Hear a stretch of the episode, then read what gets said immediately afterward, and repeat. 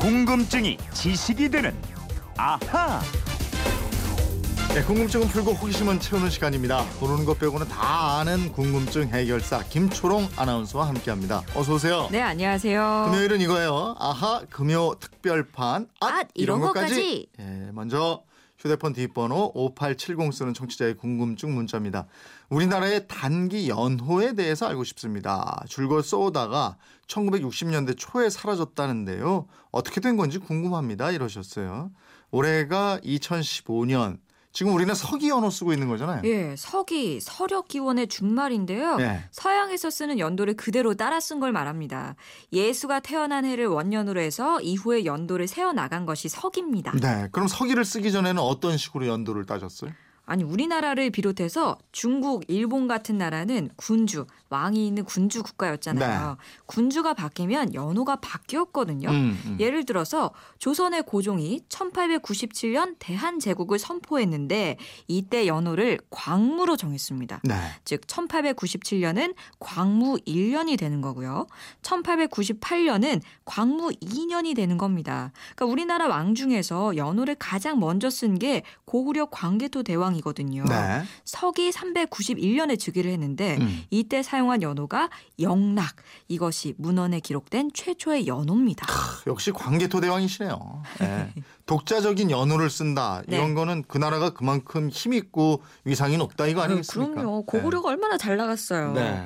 그런데 우리는 고려 광종 이후부터는 중국의 연호를 받아 쓰게 됐고요. 아. 조선도 독자적인 연호를 쓰지 않다가 조선 말기 1895년부터 독자적으로 건양이라는 연호를 썼습니다. 네, 네. 마지막 순종 때도 융희라는 연호를 썼고요. 일제 강점기에는 일본의 연호를 따라 썼습니다. 네. 그럼 단기라는 연 호는 그럼 언제부터 썼던 거예요? 일제에서 해방된 1945년부터 1948년 대한민국 정부가 수립되기까지는 미 군정기였기 때문에 네. 우리 역사상 처음으로 서기가 쓰였고요. 음. 그러다가 1948년 정부가 수립되면서 9월 25일 공포된 연호에 관한 법률에서 대한민국의 공용 연호는 단군 기원으로 한다 이렇게 정했습니다. 아. 이때 처음 단기가 국가적인 공용 연호로 채택된 거죠. 아, 그러면 단기가 쓰인 것도 뭐 그렇게 오래된 일은 안, 아니네요. 그렇죠. 예, 예. 단기는 단군 왕검이 단군 조선을 개국했다고 정한 기원전 2333년을 원년으로 삼거든요. 네. 그래서 올해로 단기로 계산을 하잖아요. 음. 2333년에다가 서기 2015년에서 더해 보세요. 4348년입니다. 네. 그러니까 단기를 그렇게 쓰다 보니까 음. 특히 외국하고 교류를 할 때 불편하다는 지적이 제기됐고요. 아. 그래서 1961년 5월 16일 이후로 국가재건 최고회의가 단기를 폐기하고 서기 표기를 공식적으로 채택합니다. 네. 그래서 1962년부터 단기가 사라지게 됐어요. 아, 그때부터 그러니까 우리가 지금 쓰고 있는 서력기원 예. 서기가 채택이 된 거군요. 그렇습니다. 네, 5870님 단기하고 서기 어떻게 된 건지 아시겠죠? 자, 이번에는 황금주 님이 게시판으로 주신 궁금증인데 예전에는 마트에 가면 피망만 있었는데 언제부턴가는 파프리카가 나오더니 요즘에는 파프리카가 더 많이 보이네요. 근데 생긴 게 똑같아서 섞이면 구별할 수 없어요. 피망과 네. 파프리카 차이는 뭔가요? 구별하는 법과 원산지도 알려주세요. 이러셨네요. 어, 피망하고 파프리카, 뭐 피망은 초록색이고 파프리카는 노랗고 빨갛고 뭐 오렌지색 이런 네. 거 있는 걸로 알고 계신데 이게 사실 같은 식물이에요. 사과로 제가 예를 들어볼까요? 네. 사과에 홍옥 있죠, 부사 어. 있죠. 근데 다 사과라고 부르잖아요. 그렇죠. 맞아요. 네. 피망하고 파프리카도 네. 식물학적으로 보면은 동일한 작물 음. 저 위로 올라가면 고추과예요, 고추. 아. 근데 모양이랑 맛, 향, 식감 이런 게 약간 차이가 납니다. 네.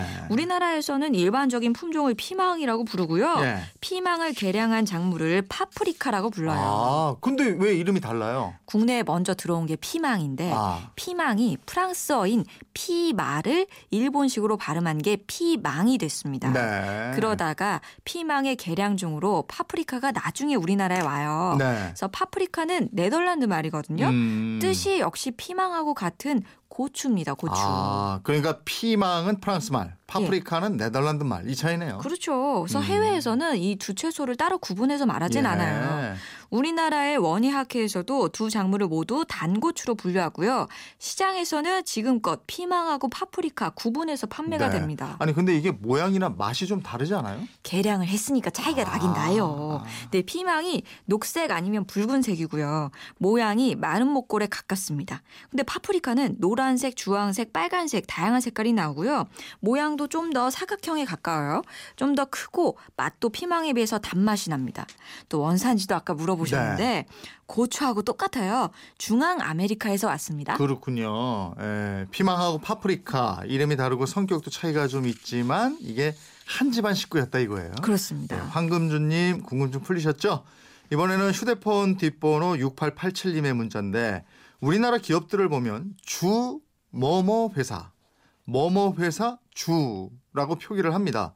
이 주자가 앞에 있을 때가 있고 뒤에 있을 때가 있고 이런데 이게 어떻게 다른지 이게 궁금합니다 음. 이러셨어요.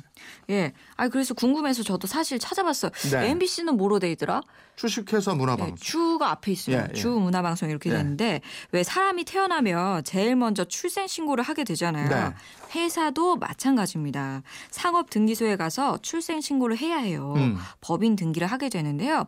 이때 주식 회사라면 약칭 주라는 글자를 회사 이름의 앞이나 뒤에 어디에 붙여야 되는데 네. 아무데나 붙여도 됩니다. 아 그런 거예요. 네, 상법은 상호와 관련한 조항에서 주의 위치에 대한 아무런 규정도 하고 있지 않습니다. 아 그러니까 뭐 저 마음대로 붙일 수 있고 앞이든 뒤든 그런 아무런 차이가 없다는 거군요. 그렇죠. 네. 근데 우리나라 기업들 보면요.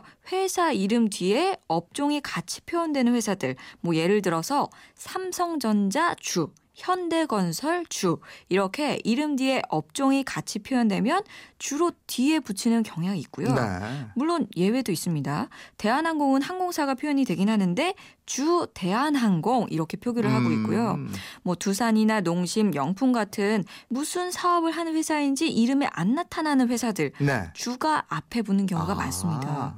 물론 이것도 다 그런 건 아니고 예외도 있습니다. 네. 아하 금요 특별판 앗 앗, 이런 이런 것까지 것까지. 오늘도 여러 가지 궁금증을 풀어봤습니다. 오늘 소개된 분들께는 모두 선물 보내드리겠고요.